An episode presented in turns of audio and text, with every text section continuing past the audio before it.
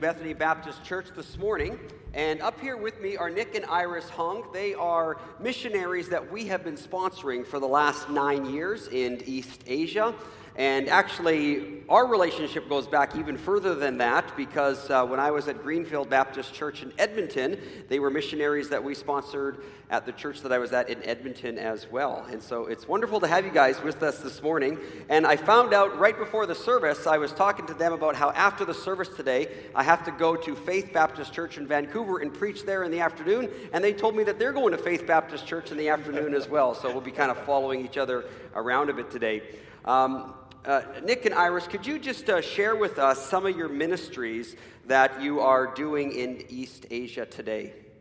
Thank you. Thank you, uh, Pastor Steph. And uh, first of all, good morning, everyone. And uh, thank you so much to give us this privilege to share about our ministry, what God has done on the field today. And um, first of all, thank you so much for your prayers. In the past four years, without your prayers, we could not serve on the field in Asia uh, I will not tell you the name of the country, but you will know it right away. It's the largest country in the world population-wise, 1.3 billion population. And uh, four years ago, we entered to the country, and uh, the first target group that we serve is the university student ministries. We outreach to the university students in their campuses and organize summer camps for them and try to lead them to Christian faith mm-hmm. through the, all the activities. And we thank God some of the students, they became Christians, and through the ministries, and as well as they not only follow Jesus, but some of them even commit their life for full-time ministries. Mm-hmm. We thank God. Yeah. After that is the first two years of our ministry. Uh, uh, after two years, God widened the door for us to serve on the field. We partnered with a state church, and uh, what I became one of the pastors uh, on the uh, in the church. And uh, at the beginning, about two years ago, 350 to 400 people in the church. Mm-hmm. Today, almost 1,000. Wow. Yeah. yeah, we thank God that He bring He brought people into the church, and also not by not only by number, but we also involved in a lot of uh, pastoral ministry, discipleship, fellowship groups, and we also lead up, lead up some uh, uh, outreach ministry out of, out of the church. And uh, I would say it is a miracle because of your prayers. Mm-hmm. Why? Because as a foreign missionary, it's impossible to, do, to have any religious activities in the country. But God allows. And we outreach to some uh, children, uh, they are called by left behind children. That who are they? That they, usually the, the couples they, they, they get married, they have a child in the village, but it's difficult to find a job in the village. So the, the, the parents go to the city to find a job, to work in there long term. They left, they separate from their child long time. Maybe once a year they will go back during the Chinese New Year, they will go back to the village and visit the child. So those children, they when they grow up, they are really, really lack of love, mm-hmm. low self-esteem, and don't know the meaning of life and uh, we had the opportunity to outreach them and share Jesus' love with them. We, yeah. yeah. Iris, would you be able to share us a testimony of, uh, yeah. yeah. someone? Uh, yes, um, uh, one summer we uh, organized a summer camp for the left behind children, and uh, a, a, little boy he has committed his, committed his life in the Lord at the summer camp, and we let him know that he can talk to our Lord Jesus Christ anytime um, then he made a prayer. He made a long prayer. After that, I asked him, ah, What did you ask for from Jesus? What did you tell Jesus? Then he whispered to me that um, he misses his parents very much. He hasn't seen them for a long time. He does not know where they are. At the camp, Nick and myself hugged him. But he told me that he never hugged by his own parents and he longed for a hug by his own parents. He asked Jesus to protect his parents, to take care of his parents, to love his parents, and bring his parents back home. This is a prayer from this little boy. Yeah. yeah. What would you say is probably some of the toughest parts of being a missionary where you are? I think um, uh, for the ministry, uh, one thing is that we need God's wisdom to discern what we, we should do or we should not do for the benefit of the long-term ministries. Because, uh, because of the sensitivity of the religions in that country, uh, we, uh, we, need, we need God's guidance for us that we decide, okay, we partner with a state church and uh, what kind of ministry that we, of course, we want to outreach more people, but also we need to be careful Yep. that not to uh, cross the, the, what some of the restrictions of the government. We need, that is the most challenging things that we need. Uh, for your prayers as well, and also, but physically, you may heard about some um, pollution problem in the country, and uh, yeah, and uh, um, uh, and outreach to the minority group is uh, also a sensitive area of the ministries. Yeah. Iris, do you guys have prayer cards and things here with you today? Yes, I bring some. Okay, so if people want to connect with you after the service, kind of in the, uh, the foyer there, uh, to pray with you, to partner with you, even beyond just as a church, but individually, you guys have information that you could pass on to them. Sure, sure, Yes. sure. Please pray for more NAB missionaries to come to join us. We need co-workers. Yes. yeah. Yeah. Thank yeah, let me pray for you guys right now. And then after I pray for them, we'll take our morning offering, and then we actually have a video that's been put together about your ministry. Yes. Yes. Okay, let's pray. Lord, I thank you for Nick and Iris, and I just thank you so much for their enthusiasm, for their love for you, and for the growth that we are hearing about people coming to Lord to, to the Lord in China and the growth of the church there, God. We celebrate and we know that all around the world we are partners in the ministry of Jesus Christ. And I thank you, God, for how we can minister to one another. Help us, Lord, to remember to continue to pray for Nick and Iris. And Lord, help us to listen to you as well, as you may be calling some of us, even here today, into ministry that is beyond our borders, beyond our country.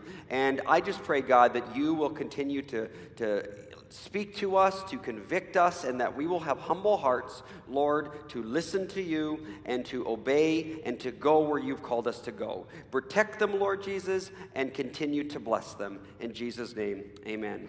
Much. We're going to dismiss the children at this time. They can head out for their uh, uh, children's time. Yep, go on out. Those of you that may just want a little bit of a taste of some uh, missions work and to see kind of some of the different work that happens on some of our fields, uh, I am actually going to be taking a team in January to Cameroon. That team's already been formed, but we are also going to be leading another team next year that I'm going to be taking to Brazil, and that's going to be in June. If you are interested at all in seeing some of our ministry down at Chain of Love, uh, just come talk to me and we'll start um, beginning to form that team as well. And as we get closer to it in the fall and that, we'll start uh, letting you know more information about the Brazil team if you would like to join us for that trip. Well, I know a, a retired guy that has been in school for a number of years. But behind his back, and, and often even sometimes to his face, he has told me this, his peers often belittle the fact that he continues to go to school and continues to educate himself. People often say to him, When are you ever going to finish? When are you ever going to get a degree? Or you already have one degree. Why do you want to get another one? Uh, His reply, which seems to confuse people quite often, is the fact that he just likes to learn. He just likes to go to school. He's not necessarily trying to get anything out of it. He just enjoys worshiping God with his mind.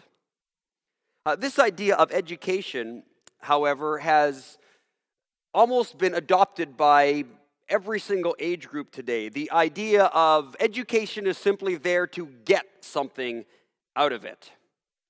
High school students, and I have to admit, I know this when I was in high school as well. When you learn something that you don't see the immediate application for, you are always saying, Why do I have to learn this stuff? I'm not going to use it anyway. Uh, parents and university students often see education also, especially a university education, as simply a, a means to an end. You go to school to get a job. Why do you get a job? You get a job to make money.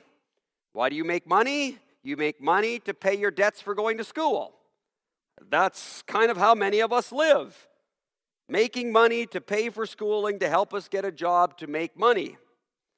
And with this kind of idea, then degrees in things like the arts seem to be fairly silly. Uh, why should I bother learning about philosophy and literature and sociology and history, religion, if these disciplines aren't going to help me make money? And so we have a lot of people who are fairly proficient as experts in some kind of area or task, but we have few wise people in our culture who have reflected deeply on life. It's due to a what's in it for me that dominates our education. I know a guy who calls his mother every time he wants or needs more money. Now, this guy is in his late 40s. So I'll let you guess as to why somebody in their late 40s is still calling their mommy all the time for money. Unfortunately, the mom in this situation continues to give the person money. Sometimes months will go by and he won't call he will completely seem to drop off the face of the earth. He doesn't call on birthdays, doesn't call on anniversaries, but as soon as he needs money, all of a sudden, mom hears from him. And he tells his mom how much he loves her.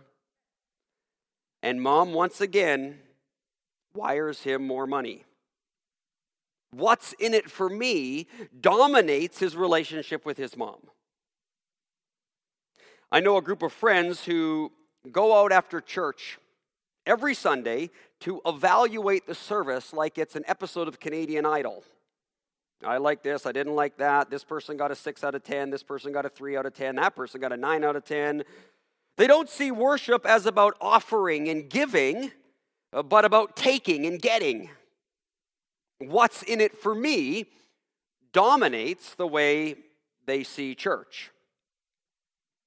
The other week, a guy came to me and was complaining about his wife and seriously considering if he should leave her.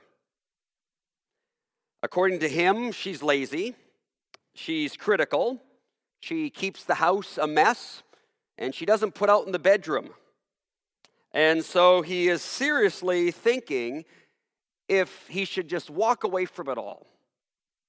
In this particular relationship, they have children as well, so he'd be walking away from the children also. Uh, what's in it for me dominates his view of marriage, dominates his view of what it means to be a father. One of the signs of this what's in it for me mentality is a culture that continually doesn't feel fulfilled. We are perpetually unfulfilled people. We don't feel fulfilled in our jobs. We don't feel fulfilled in our marriages. We don't feel fulfilled with our education. We don't feel fulfilled in our churches. We don't feel fulfilled in our communities. We don't feel fulfilled in our relationship with God. And where poor societies struggle with issues like malnutrition, we have an epidemic in our society of struggling with depression. We're an unfulfilled people, ironically, with everything that we have. What we don't realize is how this not feeling fulfilled is a very modern phenomenon. Our psychological struggles are not a lot of the same struggles that many of our forefathers and mothers struggled with. Most people in most societies and most periods of history simply stayed in their same jobs for their entire lives, stayed in their same marriages, in their same communities, in their same churches, through the good and the bad and the beautiful and the ugly, not only for their entire lives, but also for generations. Faithfulness was considered a higher virtue than fulfillment. I would argue that faithfulness is actually a more biblical value than fulfillment, also. We need to understand this about societies. If we're going to have an understanding of even what happened during the Reformation about 500 years ago, to sort of get into the mindset of the disruption of the Reformation. We have a hard time projecting ourselves back into that because we think today, which is very individual, we have no problem just walking away and um, rebelling against anything we disagree with, but that was such a foreign idea 500 years ago during the Protestant Reformation. Uh, back then, to leave one's job or one's church or one's kids or one's spouse or one's community was next to heresy. One of the Catholic Church's arguments against the Reformation was how this, if the reformers pursued in it, would splinter the church and society as well. And in that sense, the Catholics correctly foresaw the negative ramifications of Reformation, as right following the Reformation followed the Hundred Years' War of Christians killing each other, followed by more wars, followed by persecution, which eventually caused most of Europe, as we see it today, to reject Christianity altogether.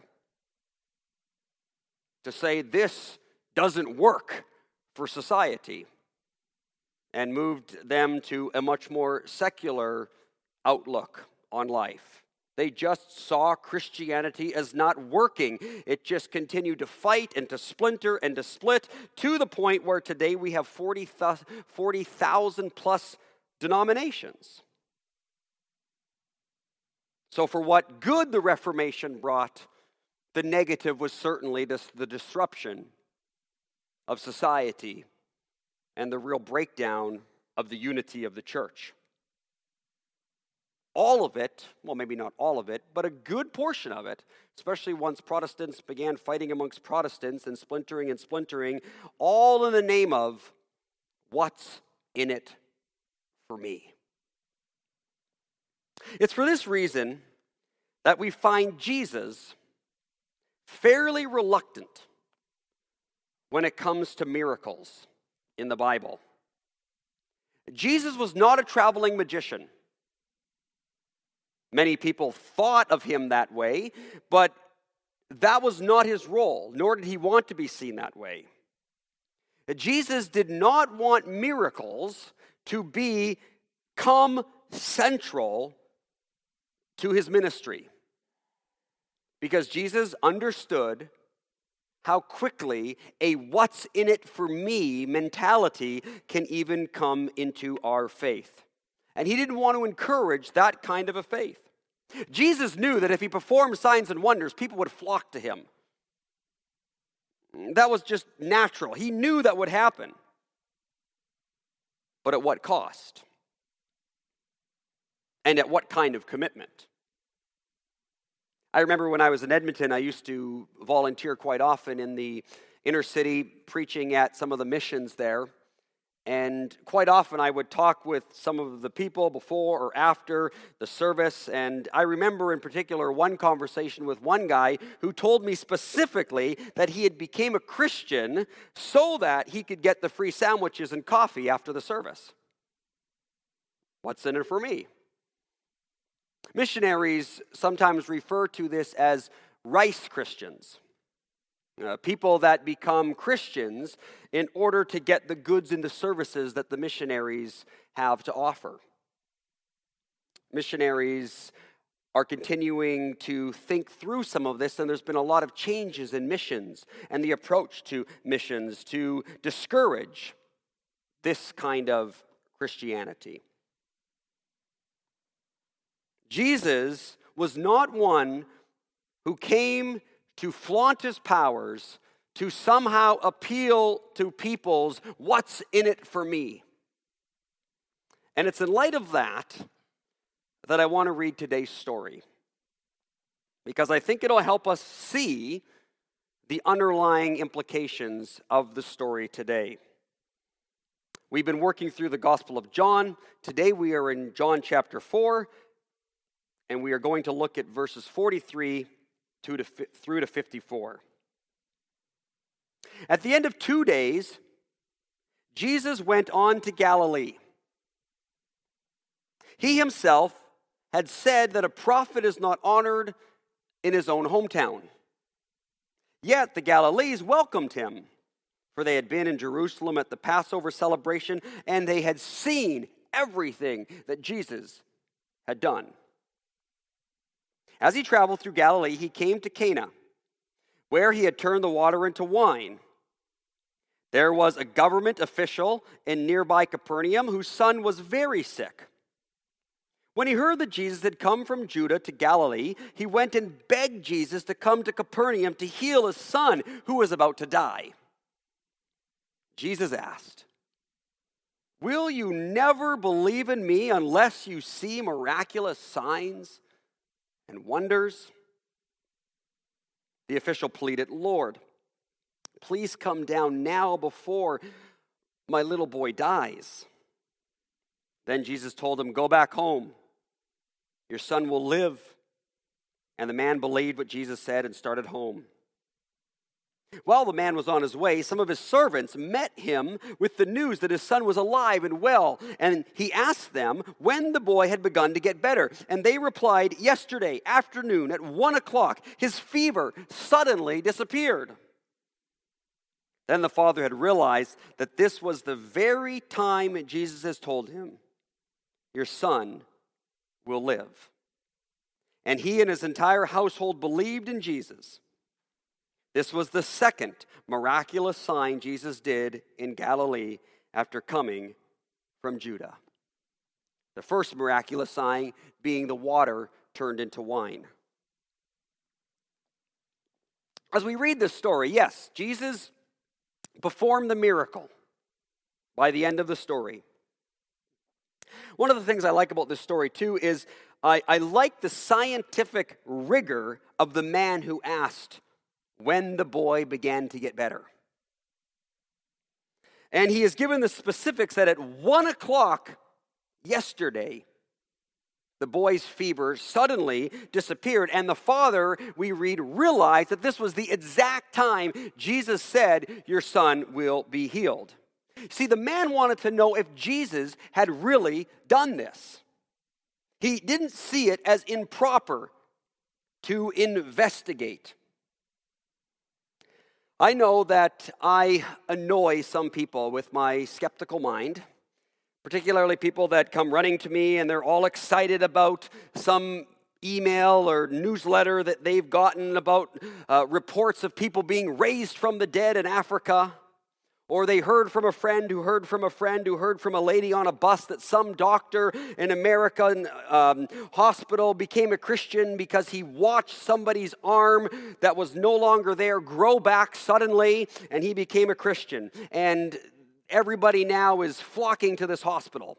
So I, I, get stories like this all the time. And, and, and I annoy people because my instant reaction isn't to jump around and praise Jesus, but to say things like, well, has, has this been verified? Um, what are your sources? Which hospital did this happen at? What was the name of the doctor? Has he been interviewed? Has anybody collaborated this story? Is there any other possible explanation of what may have happened?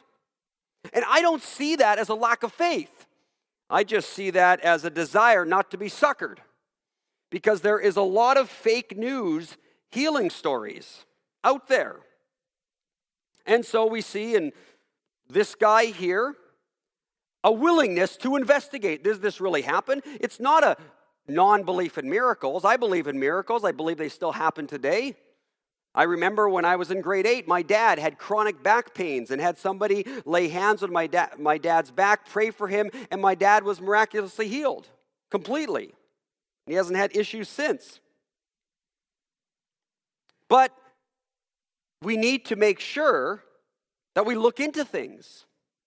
Because we also know that God often doesn't do that.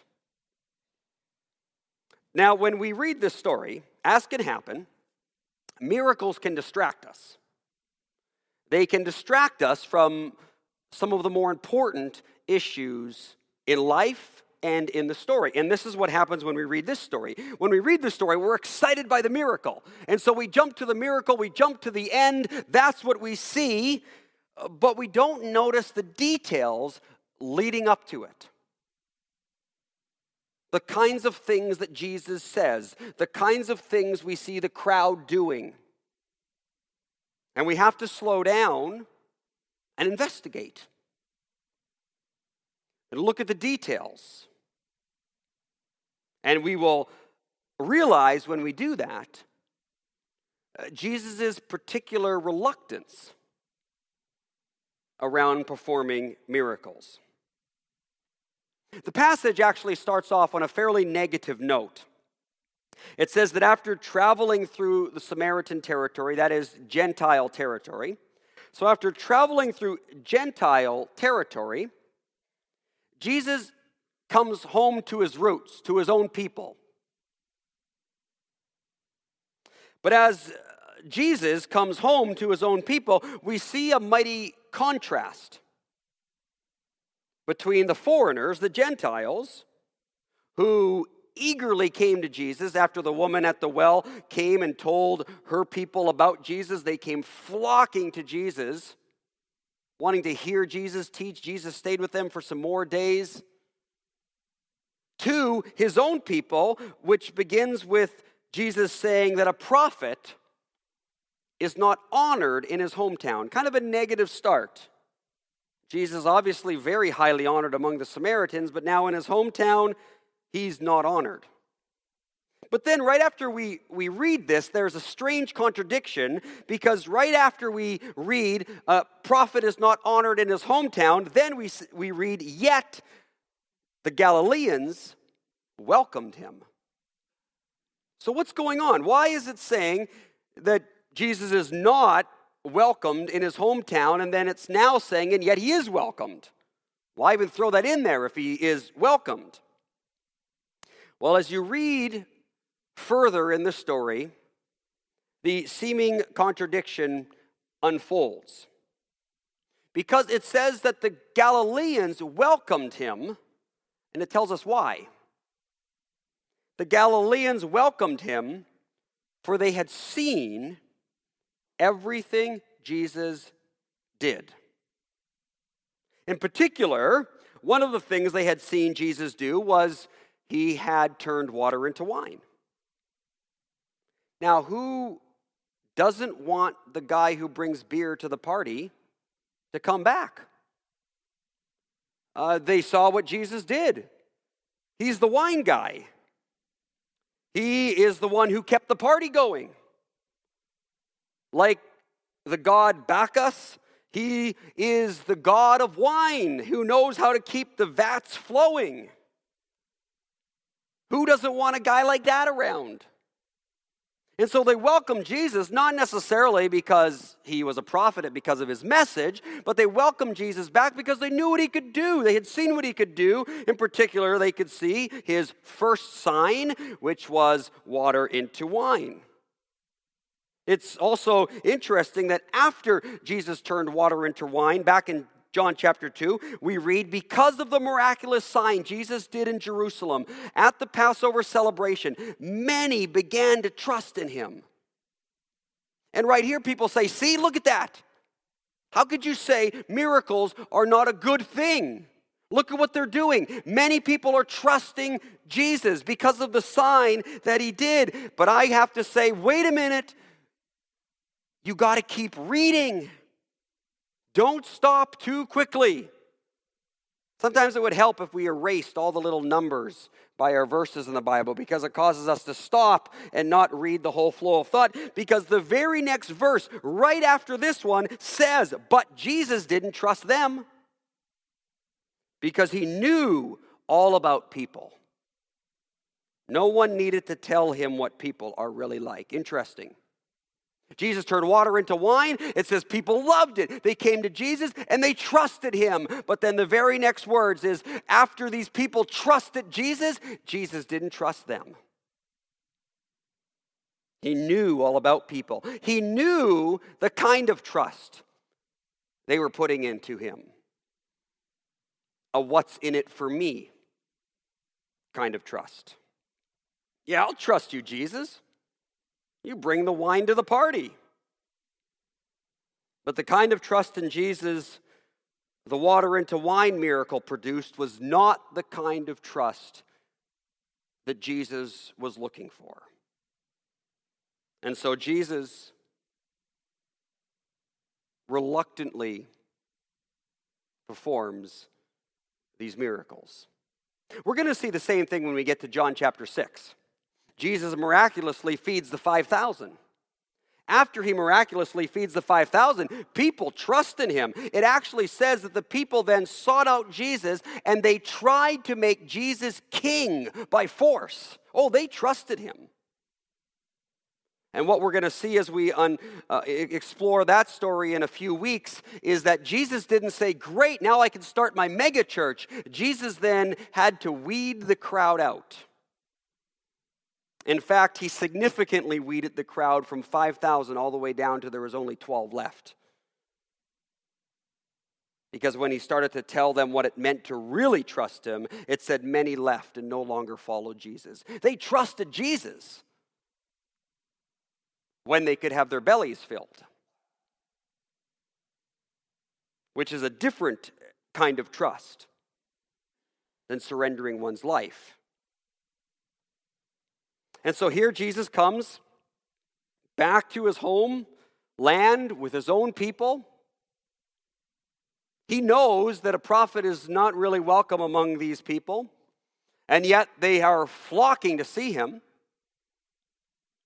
Jesus doesn't quite trust them because he knows the reason they are coming to see him is not because of himself, but because of the miracles he can do. And so he comes into the crowd knowing this, and sure enough, it doesn't take long, and someone asks for a miracle. When he heard that Jesus had come from Judah to Galilee, a governor went and begged Jesus to come to Capernaum to heal a son who was about to die. It didn't take Jesus long to come back to his homeland, and people were flocking to him because they had seen what he had done, and they came flocking to him for another miracle. Now, you may think this is a, a very legitimate request, however. I mean, this is not like Jesus' mother asking Jesus to do something about the wine at a party. This is a guy who's coming to Jesus because his son is about to die. Uh, that's kind of not in the same category. Certainly, it's a, a much better request. But even at this, notice Jesus' response. It's not, oh, I can't believe this, your son's about to die. May he be healed. Jesus' immediate response is, Will you never believe in me unless you see miraculous signs and wonders? It's interesting that both the first sign and the second sign in the Gospel of John are performed by Jesus very reluctantly. When Jesus' mother asks him to turn the water into wine, Jesus at first essentially says, My time has not come. Don't involve me in this. I'm not here to be a performing dog, a magician. Here, when this man comes to ask Jesus about his own dying son, Jesus' response is somewhat similar. Is this all I'm good for? Are you only going to believe in me if I do stuff for you? If I perform signs and wonders? Now, as the story unfolds, Jesus does heal the man's son. He does give in. The story does end by saying this was the second miraculous sign Jesus did in, in Galilee. There's two signs the water to wine, and the second sign of the healing of the governor's son. But both signs done with reluctance. Both miracles producing faith, but a faith of, of sorts. But is it a faith in Jesus or is it a faith in the miracle worker to do stuff for us? What's in it for me? Wine, food, healing, comfort, fulfillment. The greatest commandments love God. Okay, but uh, what's he going to do for me? Love others. Sure, I'll do that, but what do I get out of it? It's important to forgive because forgiveness is good for you, we will say. And it's true, forgiveness really is good for you. Forgiving is better for your personal health, but is that the main reason we do it? Are we motivated by love for God and others? or simply for the personal benefits. And the reason this is so important is because if we get these mixed up, what happens when the personal benefits aren't there? When I go and visit dying people in the hospital, this week I went and visited Katie Blessing, who's probably only got a few more days to live. When I go and visit dying people in the hospital and I read scripture and I pray with them, guess what? They die. And turning the other cheek really hurts. I don't know if you've tried it, it hurts. And there's no guarantee that in turning the other cheek, it's going to reform the person who hit you. Sometimes doing the right thing, like running into a fire to rescue people, ends up giving you chronic breathing problems for the rest of your life.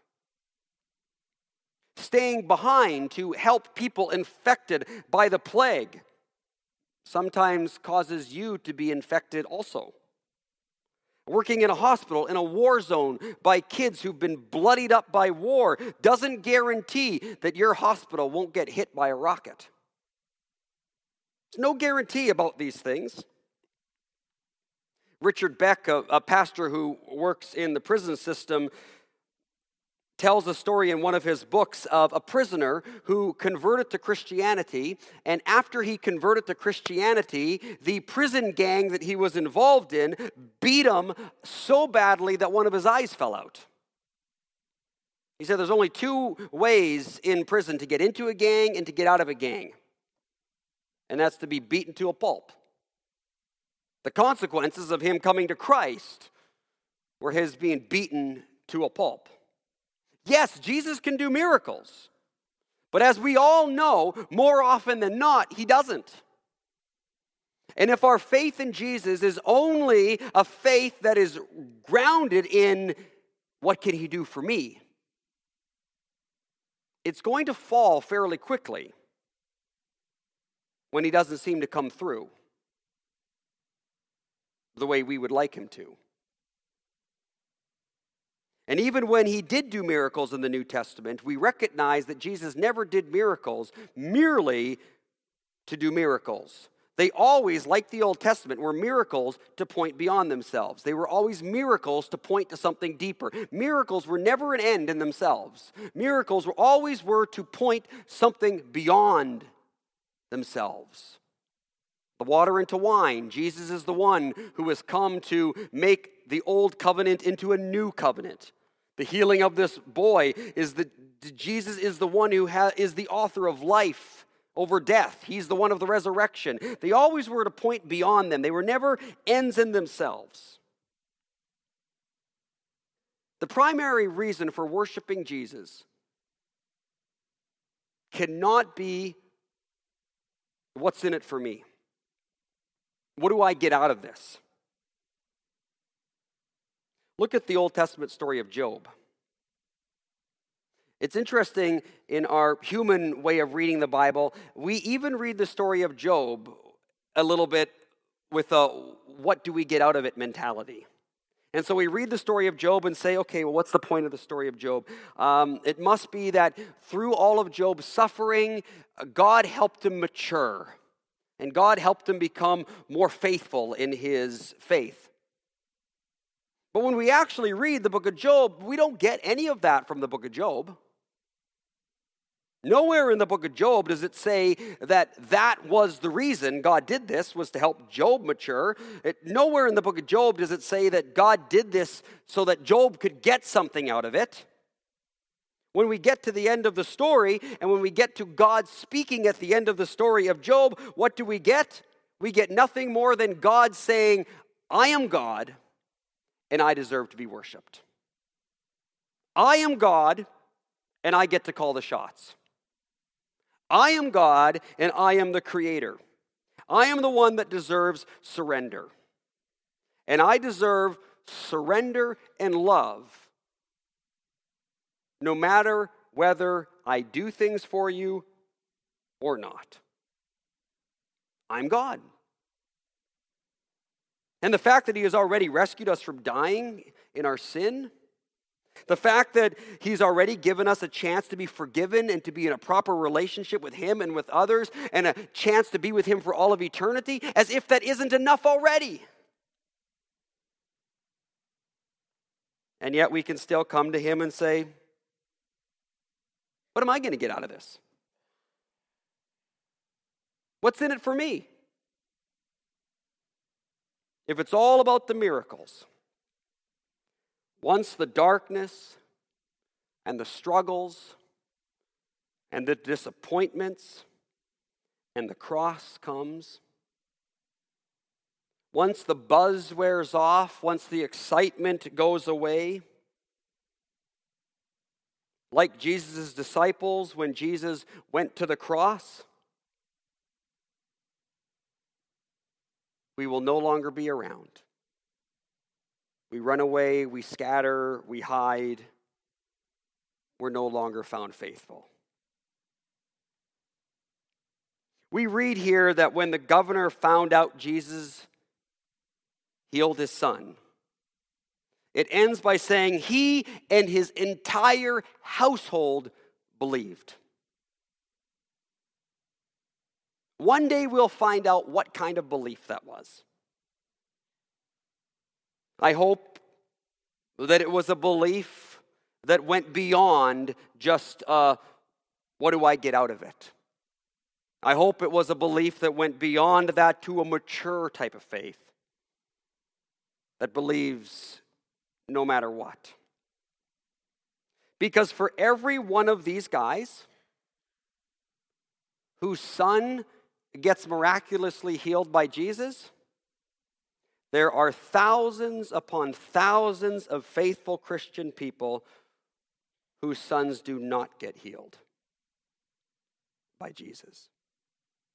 In fact, stories like this are the exception, not the rule. On December 13th, 1544, Martin Luther wrote the following letter to a man by the name of George Horsell after George lost his son. And Martin Luther wrote, I am saddened by the news that your dear son Jerome departed this life. I too am a father, and I have lived to see several of my own children die. I know how painful this is God wishes us to love our children and to mourn when they are taken from us. But our sorrow should not be too severe, for our faith in Jesus Christ. And I would add, because Luther would have no problem with me adding it, our faith in Jesus Christ alone should be our comfort. May the eternal Father of our Lord Jesus Christ help to comfort and strengthen you now and forevermore. None of Martin Luther's sons were ever miraculously healed by Jesus. George Horsell's son Jerome was never miraculously healed by Jesus. And yet, even with the loss of their children, he and his entire household still believed. Let's pray. Lord, we come to you today. We are grateful and we are thankful for the wonderful things you've done for us.